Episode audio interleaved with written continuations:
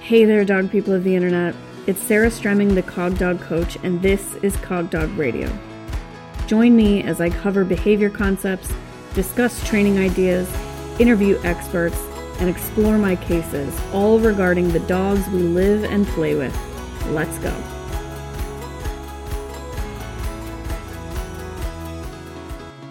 A few weeks ago, I shared a colleague's Facebook post, and to put it lightly, that post created some feelings in my followers.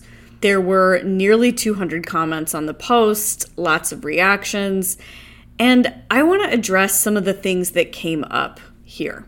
The gist of the post was that reactive behaviors in dogs are normal and that it is the responsibility of the people handling the dogs to solve or at least manage or handle those behaviors. The post also implied that good puppy rearing techniques would limit the extent of those behaviors, and that good relationship was imperative to these behaviors not being kind of a huge problem for folks. So, you know how I like to start? We're going to start with some definitions because while I shared the post because I agreed with it, the implications of the post I might not always agree with, and the impact of the post was different from its intent. The words responsibility and blame came up a lot in the comments. They were equated as being the same thing, and so we're going to talk about that today. Let's dive into those definitions. Responsibility is defined as the state or fact of having a duty to deal with something. There's an alternative definition here that's a little muddy, makes things a little complicated, which is that responsibility is the state or fact of being accountable or to blame. So I'm going to lean on that first definition of having a duty to deal with the thing because that's how I view the word responsibility. There are clearly multiple definitions of responsibility. And so while responsibility can be equated with blame, for my purposes, I'm going to use the word blame. And so in in an effort to not use two words that mean the same thing, responsibility is going to be defined for the podcast as having a duty to deal with something. And then blame we're going to define as responsibility for a fault or a wrong. So, again, little tricky that the word responsibility and the word blame, they're used in each other's definitions. So, blame is going to be that accountability for a fault or a wrong. Essentially, blame implies that you are at fault. Responsibility implies that it is your duty to deal with the thing. Okay, so responsibility equals duty to deal with the thing, and blame equals fault for the problem. Now, the way I see it, there are four ways for you to feel regarding re- responsibility and blame. Of course, there's more than four ways to feel, but four kind of combinations of responsibility and blame when it comes to a behavior problem your dog might be facing. You can experience neither responsibility or blame. You can experience both responsibility and blame. You can experience only blame and no responsibility, or only responsibility and no blame. So let's pick these apart. First, let's look at experiencing neither blame nor responsibility. That's my dog is a barky, lungy, red hot mess of a problem, and it is not my fault, and I'm not dealing with it. Essentially, this is the pretend it isn't happening route. There are likely to be very few actions regarding the dog's behavior. The actions probably have to do with the dog's life being very small or the dog infringing on the enjoyment of other people. So the dog is either a big problem or he's isolated to the point that he is not a problem for anybody except for himself. It won't come as a surprise to you that I believe that it is not acceptable for a pet owner to take neither responsibility nor blame for their dog's problems. So let's look at the flip side of that coin. You can be responsible for something and also take blame for it. One of my longtime friends and students commented on this original post stating that blame was important, that we have to take the blame for something in order to take the responsibility for it. I don't necessarily think you have to have both. I think it's emotionally challenging to take blame for something ever. But I do think taking responsibility for something uh, for which you are to blame leads to immense personal growth. It leads to a lot of action towards managing and treating this behavior. And so I am good with this one. Taking both blame and responsibility works. And I have done this in the past. I tend to take both blame and responsibility for a lot of my dog's problems. If I'm being kind to myself, I can see that the trainer I was when the problem developed didn't know any better, and then I don't place blame on myself, but I do take responsibility. But we'll talk about that a little bit later. In most situations, I believe that I can do better than to allow a problem to develop, and so I will probably take blame and responsibility.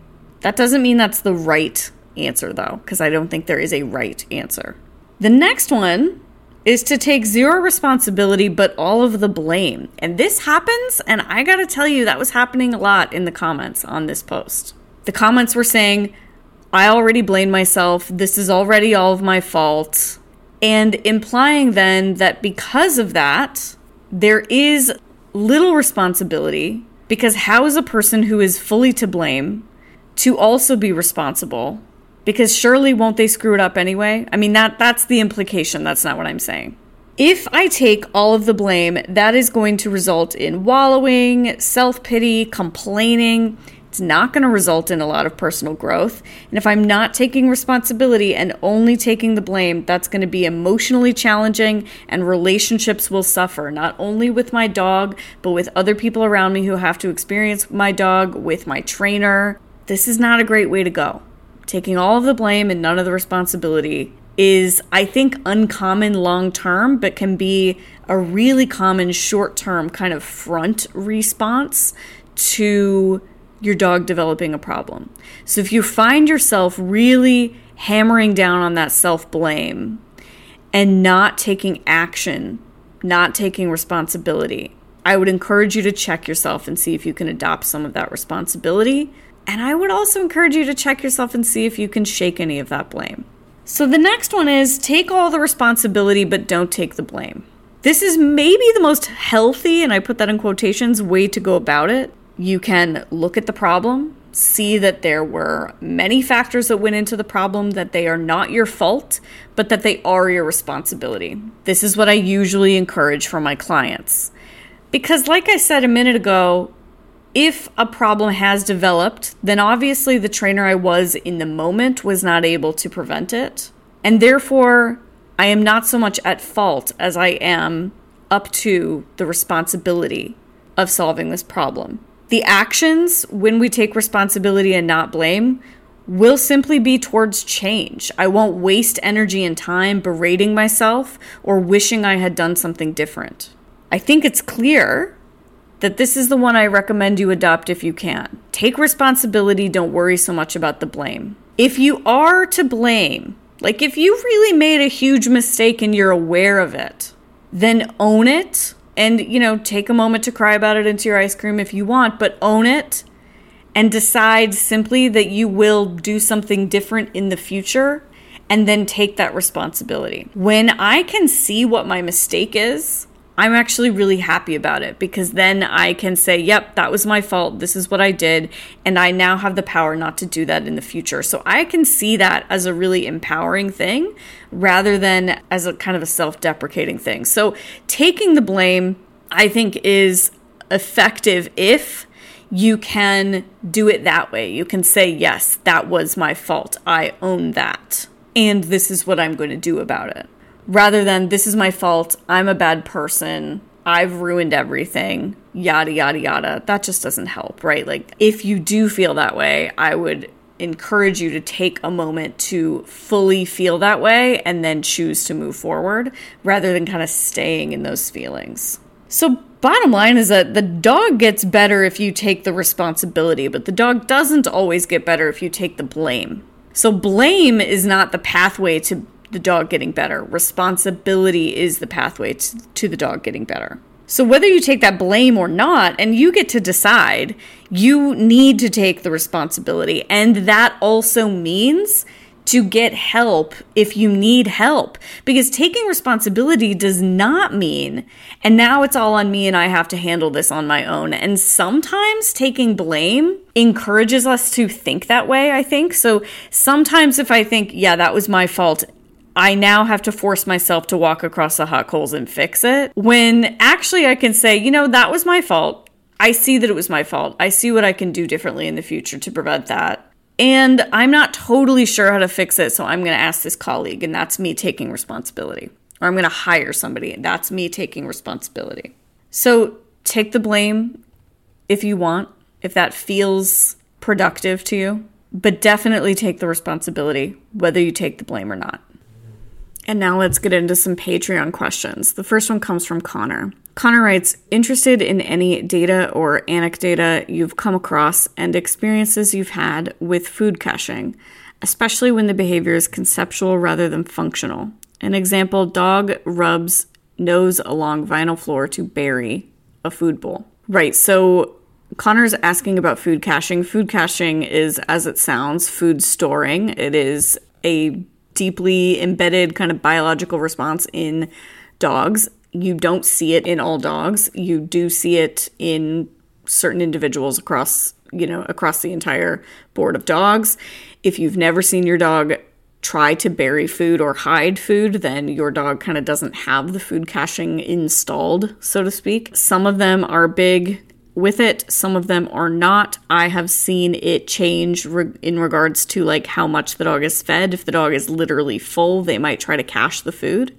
When they eat and then want to kind of bury the rest of it, that looks to me like saving it for later, kind of food caching. I always want to ask if those dogs also would guard it if you approached. So, like, would they bite you if you tried to take the bone that they're trying to bury in their crate?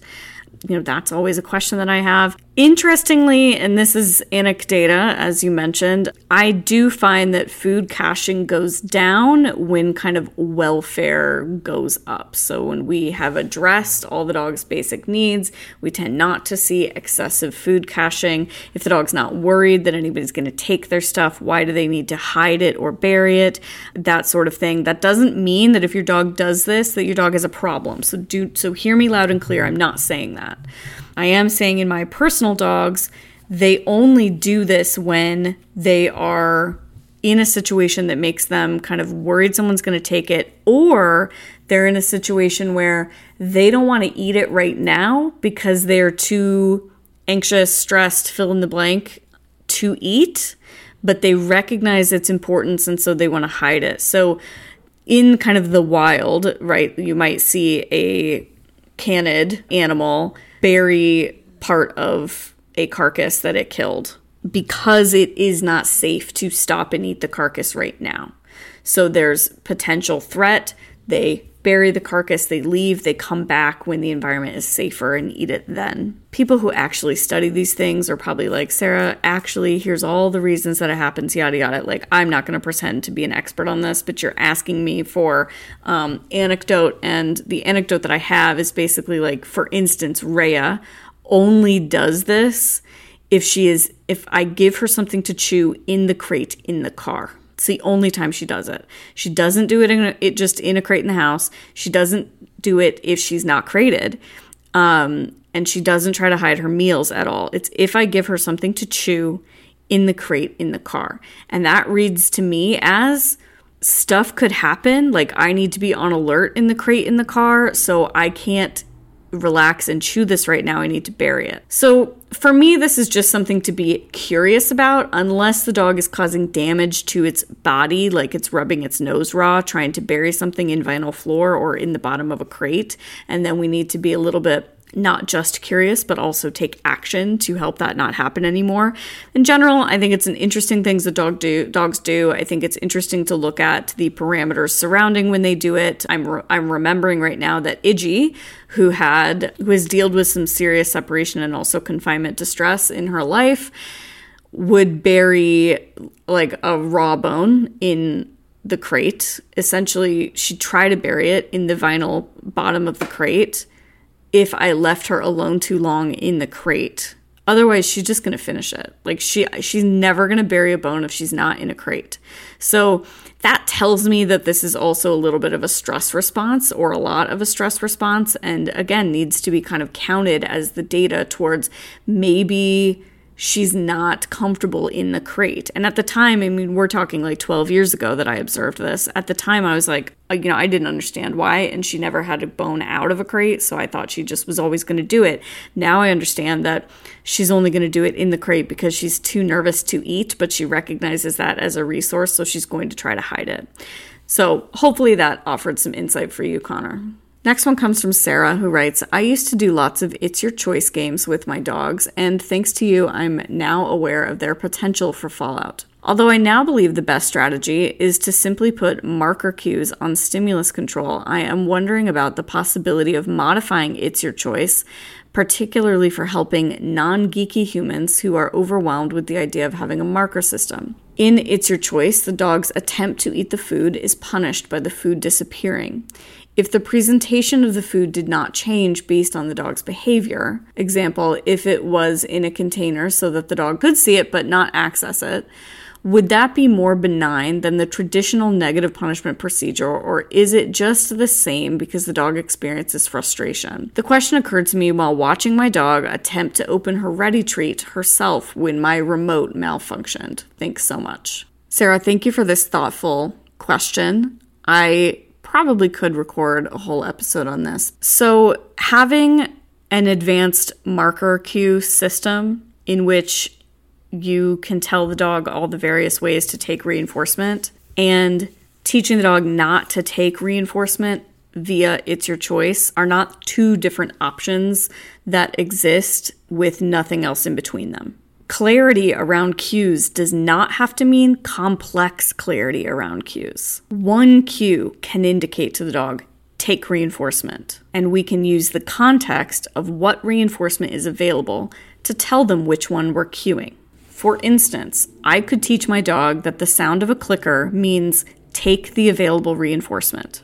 And then in a session, I could be training with food, and he goes for the food when I click and in another session, I could be training with a toy and it goes for the toy when I click. And as long as I am very clear about what reinforcers are available all the time and that I have been very clear that click means take reinforcement, the problem is solved that way as well. So I don't need to be super geeky. I don't need to have, you know, seven or 15 marker cues or whatever, how many you've got. I need to be very clear with at least one signal that means take reinforcement.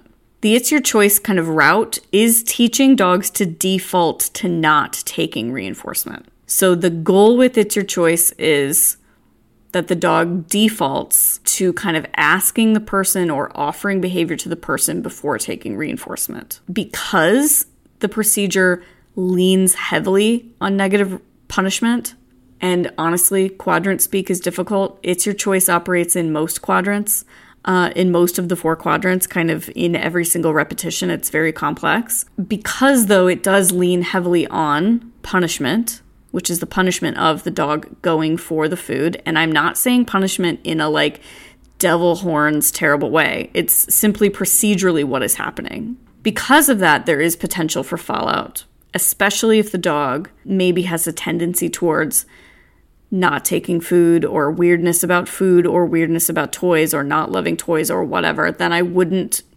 punish the act of taking reinforcement in those dogs. And in fact, just in my work in general, I tend not to punish the act of taking reinforcement. That is kind of part of my training, and that's why I lean away from it. But that's also why I need to train the dog to understand when reinforcement is actually available to him. I will do that by simply blocking access to reinforcement in the absence of the cue, and that is not the same thing as it's your choice. So, it's your choice is a procedure in which food is available, and when the dog goes for it off cue, food is taken away. That is very different from food is simply not available off cue. And we can talk about this more in depth. Perhaps it requires some video, perhaps it requires more discussion. But in general, what I want you to understand is that if I'm working with let's say, a bowl of food and it's in my hand, and the dog kind of wants to pounce on it or go for it, and I just block the dog from getting it. I just don't let them get it. And meanwhile, I am marking and reinforcing other behaviors that are happening. I'm not using the deliberate removal of the bowl to try to affect behavior. I'm simply blocking undesired responses from being reinforced. So, Sarah, I hope that that helps. I want you to come back over to Patreon and tell me if it didn't. And I will certainly go more in depth if necessary.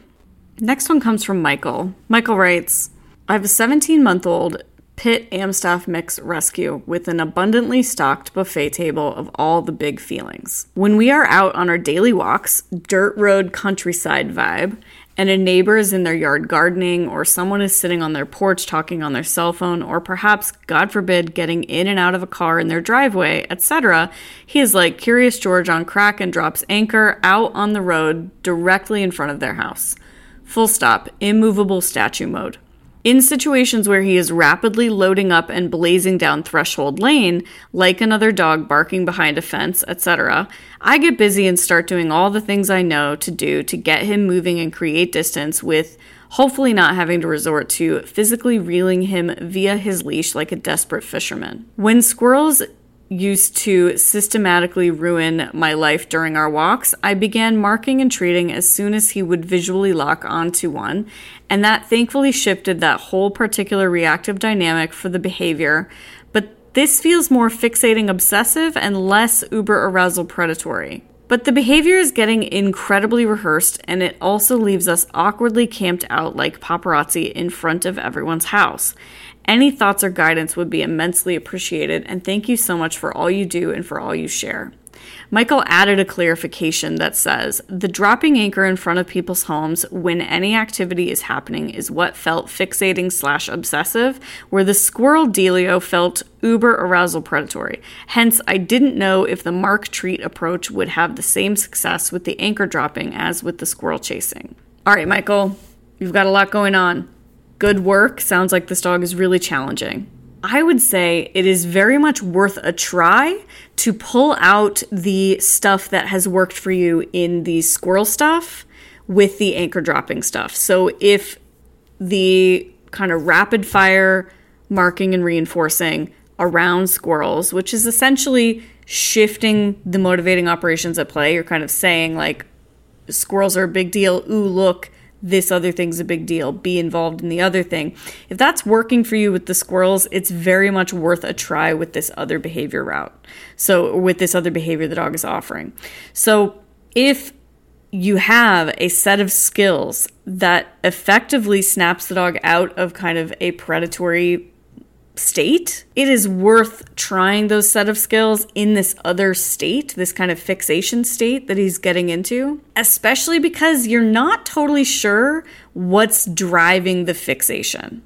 If we knew what the function of that behavior was, we could probably be a little smarter. So if you think you know, definitely write back in in the new Patreon questions thread and let me and let me know and maybe I can help a little bit further probably it's about information gathering. Probably it's, ooh, I need to watch this. This could become exciting for me. In which case, producing something else that definitely is exciting for him, like working with you, following a treat magnet, doing some rapid fire behaviors for cookies, might very well work. So I want you to try the stuff that worked with squirrels with this kind of house stalking paparazzi move and let us know how it goes.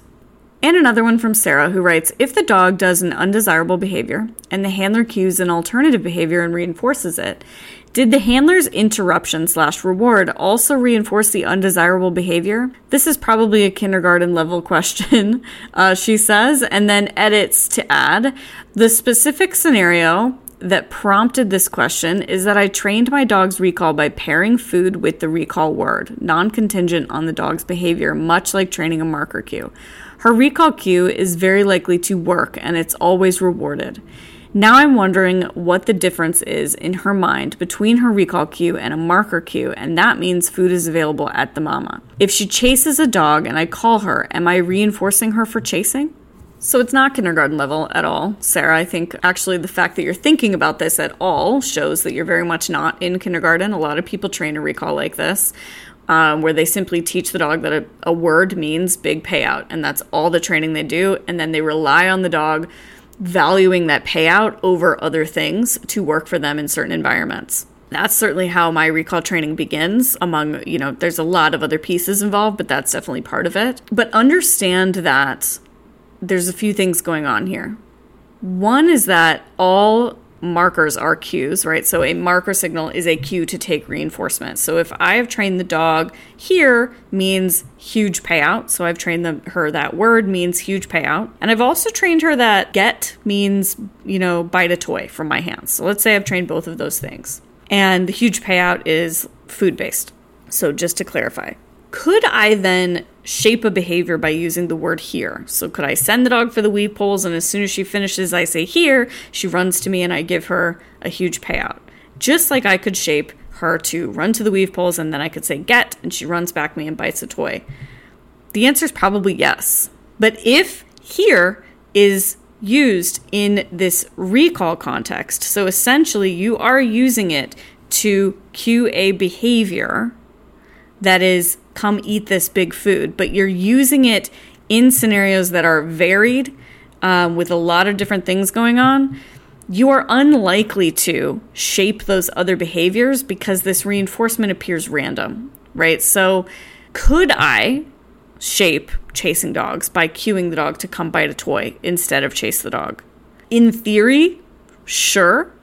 Am I likely to? Probably not. And the reason is the dog itself is its own cue, discrimin- discriminative stimulus to the dog to go chase. And all I'm doing is asking the dog to come do another thing. So essentially, if my dog sees a tree and is going to go pee on it, and he's thinking tree equals relief of urine coming out. This is this is a great uh, example, I know. And I he's on his way to a tree, and I say get, and he breaks off the tree, and he comes and he takes the toy from my hand. I'm not shaping seeking out the tree because the tree was motivated by something else. I'm instead, I'm just presenting a better option. I'm just saying, Uno, do this instead. Does that make sense? So, of course, if I did it repeatedly, could I? Yes, but those behaviors would look different because the motivation for those behaviors would change. So the dog would kind of be approaching a tree, but he'd be looking at me over his shoulder. Are you going to mark? Are you going to mark? Are you going to mark? And he probably wouldn't even pee on the tree because he wasn't thinking about peeing on the tree that entire time. So hopefully that helps, Sarah. Again, if it doesn't, come let me know. Next one is from Nikki. Nikki writes, I'm opening a huge can of worms here and I know it. I'm just hoping for another perspective. I teach a lot of pet classes to adults and 4 Hers, but occasionally get experienced dog people taking classes with puppies for or for CGC experience, often because I'm over the top with my dog safety protocols so they feel comfortable in a pet class situation. I'm super respectful of their training techniques and always tell people to do what is best for their dogs. When it comes to teaching accepting a friendly stranger and the grooming handling portions of the class, so again, that's part of the, I'm just weighing, I'm just interjecting for everybody that that's part of the Canine Good Citizen, which Nikki mentioned is a reason people might take this class. I work hard to first help dogs ignore me, then come in for some low key interaction only after the owner releases the dog to say hi, and work up to touching all the feet, etc. I've recently had strict obedience people in class who want no interaction but a pat for exam, and they control the situation very tightly for the grooming portion. They want no talking, just handling and move on. I guess I'm curious if this is an obedience thing. I played obedience as one of my sports, but by no means consider myself an expert. I definitely understand not wanting to practice poor behaviors, but but in asking, well, how do you let your dog know he's allowed to greet a friend, a relative, or even your vet? I was told that their dog is never allowed to greet anyone else. Handling by others is completely trained. I'm trying to wrap my head around around that. Can you help me? I'm all for training a chin rest, stay, and other things to help the dog understand what is expected of them, but I know a lot of dogs who can handle a stand for exam but are definitely not going to accept a stranger in less structured environments. Yet, if what we want is an owner who advocates for their dogs and dogs who are trained and able to handle public spaces, then maybe none of that even matters. And truly, this just happened to me. I know it's a discussion online as well, but I hadn't been faced with it in classes at all. Nikki, thanks for writing in. And first of all, thanks for being a trainer, being a pet dog trainer, and running those classes. This comes down to goals and respecting the goals of your clients.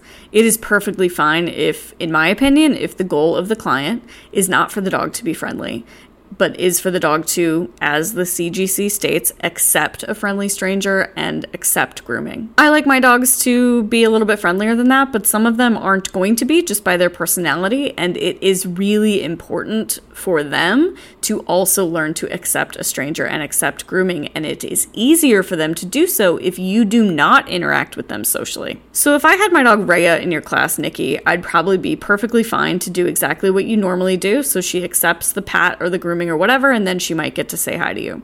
That would be fine for her. If I had my dog Felix in the class, we'd need to keep it very structured. We'd need to keep it the way that your obedience people are asking for it to be kept. That's not because he's not friendly, it's because he has really big over the top feelings about being friendly, and I don't want those things involved in training situations. So I think this comes down to what you're already good at, which is respecting your client's goals and their requests. Another one from Connor who writes, What is your standard process for coaching a client through getting both baseline vet work and especially inquisitive testing done? Have you found specific language helpful when working with a vet who may, for myriad valid reasons, be less inclined to get curious about a seemingly healthy dog? This is a challenge, Connor. First of all, we as behavior consultants or dog trainers can't or shouldn't tell vets what to do, right? But we can engage in curious conversations with them. Sometimes it is a matter of this vet is not interested in being curious with us, and so we're going to find another one. But oftentimes, if I can kind of present my case, and I might do this via email, I might say, hey, here's my case notes on your patient, and here's some questions I have. Do you see any validity to that? That kind of thing. I love it when I can have that kind of conversation with the vet. I can't always. So typically, I don't tell my clients specifically what to ask for because I'm kind of not supposed to. And I will only do that if I have a really strong inclination about something that I believe has been missed. In general, I need to be able to give the client ex- very specific bullet point reasons for my being curious about certain things. It can't just be, well, I have a feeling that there's something wrong with this dog. Sometimes I do have that feeling, but I need to come up with bullet points. Presenting the vet with bullet points regarding the behavior and then saying in the past this has been this is really helpful. So if you don't have extensive experience yet and you can't say in the past it has been this, that's when you rope in a colleague, you rope in somebody else, you say a colleague had this, this is what happened. Like you have to present veterinarians with evidence. That's how they think, that's how they've been trained to think. They need you to say, I'm curious about this and this is exactly why. It's about the best I can do in a Patreon question, but it is important for us to have really good conversations with our clients and to keep that vet always kind of in that triangular relationship between us and the clients and the vet. And last one for this week comes from Lauren. Lauren is referencing a Cogdog Club episode. Cogdog Club happens once a month in Patreon as well as in the membership. And Lauren's question is as follows. My takeaway is that keeping the reps low lets the dog learn while minimizing physical fatigue from the exercise, which could lead to icky feelings with that item. Do you feel that the same could apply to mentally challenging tasks? Keep reps low for difficult sessions, or should the session not be that mentally difficult in the first place? In that you should split, not push, etc. Okay, so essentially, Lauren's asking should we keep reps low if the thing we're asking for is hard? And the answer is yes. If the thing we're asking for is hard, there are only going to be so many good reps in the dog that they can give you, and you should not ask for more than that. You can't make everything easy. Some things are just mentally hard. When the thing you're asking for is just mentally hard, you're going to need to keep your reps low or physically hard. However, if you are shaping a new behavior, you should be getting a lot of reps in because you should have split finely enough that that is possible. Thank you all so much for your questions. Catch you next time. Thanks for listening. I hope you'll rate, review, and subscribe wherever you heard this podcast. And don't forget to join Patreon at patreon.com slash cogdogradio. And if you're interested in more content like the stuff you heard here, I hope you'll check out my online courses, my membership, and all of my offerings at my website, sarahstremming.com. See you there.